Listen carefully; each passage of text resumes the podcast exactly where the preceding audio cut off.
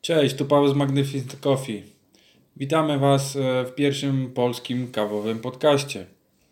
W drugim odcinku naszego kawowego podcastu w nowym roku chcielibyśmy przybliżyć Wam temat, bardziej przybliżyć Wam temat przechowywania kawy, tak aby jak najdłużej e, cieszyć się jej aromatem i smakiem. Tak więc zaczynamy. Nie każdy wie, jak powinno przechowywać się kawę, aby zachować jej świeżość oraz pewne właściwości smakowe. Co robić, aby kawa jak najdłużej zachowała swój aromat? Zastanawialiście się? Pewnie większość z Was wie, ale y, przybliżymy, ponieważ to są podstawy, które de facto później wpływają na nasze doznania smakowe. Spokojnie, właśnie zaraz wszystko to opowiem. Przede wszystkim musimy zwrócić uwagę na wilgoć, światło słoneczne, ostre zapachy i powietrze. Poniżej podaję e, kilka najważniejszych zasad przechowywania kawy. E, najdłuższą świeżość e, zachowuje kawa ziarnista, dlatego zalecamy mielić się przede wszystkim przed parzeniem kawy, czyli zasadniczo przechowujemy ją zawsze w, w ziarnach. Tak? To jest podstawa przechowywania mm, dobrej kawy. Należy przechowywać ją w ciemnym i suchym miejscu, bez dostępu światła i wilgoci. Podstawowym błędem jest wsypywanie całej zawartości kawy do ekspresów, których pojemniki często sięgają nawet 2 kg kawy. Kawa wówczas traci większość swoich walorów smakowych. Jest e, narażona na e, oddziaływanie i słońca i przede wszystkim dostępu powietrza, czego kawa niestety nie lubi. Kawy nie przechowujemy w lodówce. Chodzą właśnie, jest dużo mitów, że e, kawę najlepiej przechowywać w lodówce. Niestety nie jest tą prawdą. Co prawda, niska temperatura wpływa pozytywnie na ziarno, jednak niszczy olejki eteryczne, które zabijają jej aromat. Dodatkowym minusem jest e, możliwość pochłonięcia zapachów i aromatów, których w lodówce nie brakuje. Także jeśli nie chcemy mm, smakować e, kawy, która będzie nam pochłaniała aromaty całej lodówki, to broń Boże mm, nie stosujemy tego przechowywania kawy.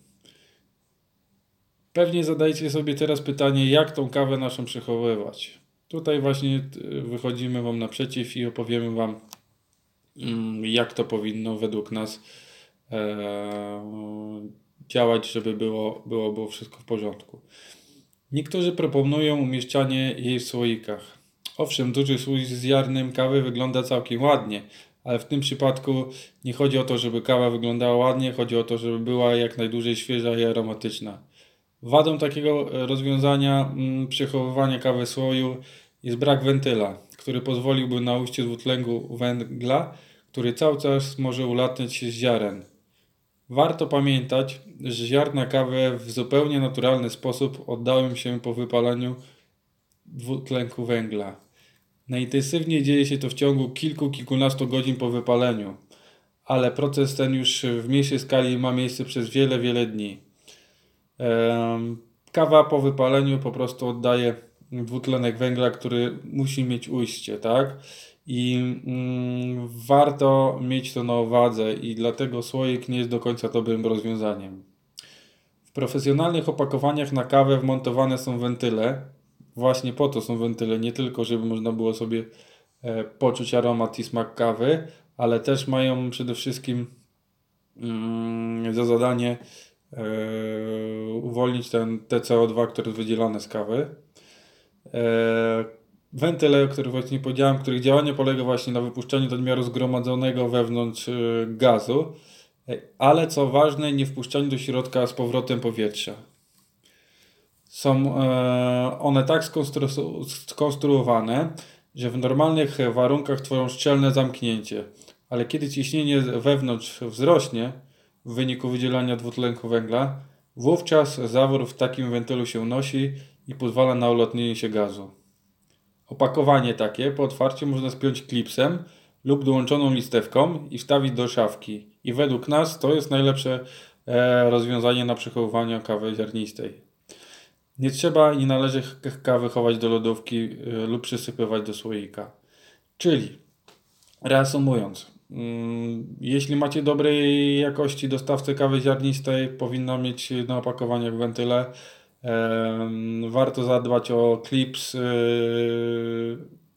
którym możemy to, opakowanie spiąć. Najlepiej wstawić to opakowanie w oryginalnym e, opakowaniu kawy do szafki, e, tam gdzie jest ciemno, nie jest wilgotno, jest temperatura pokojowa i to według nas jest najlepszy e, tip na przechowywanie mm, kawy ziarnistej.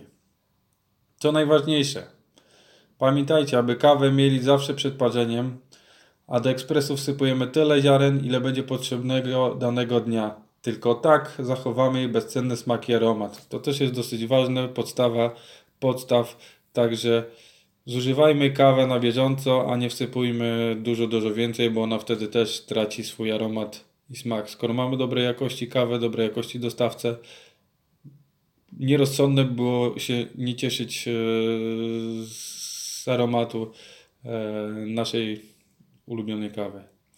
I to naszym zdaniem właśnie jest idealna puenta na dzisiaj, aby zakończyć e, dzisiejszy temat. A na deser, jak zwykle, mamy dla Was ciekawostkę z naszej serii, którą tak lubicie, czyli seria Czy wiesz, że?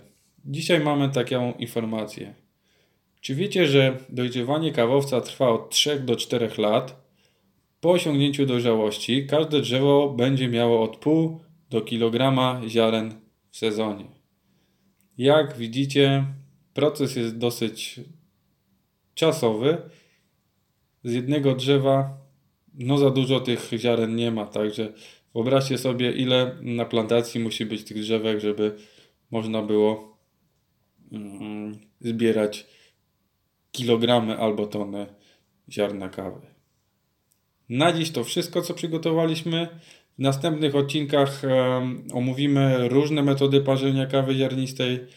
Jest ich trochę, także wszystkie mm, omówimy po kolei, żeby Wam przybliżyć, e, jak, e, jakimi metodami najlepiej obecnie przygotować kawę, e, żeby móc się cieszyć jej aromatem i smakiem. Jak pewnie wiecie, każda metoda jest zupełnie inna od poprzedniej, każda daje E, inne możliwości dla danej kawy.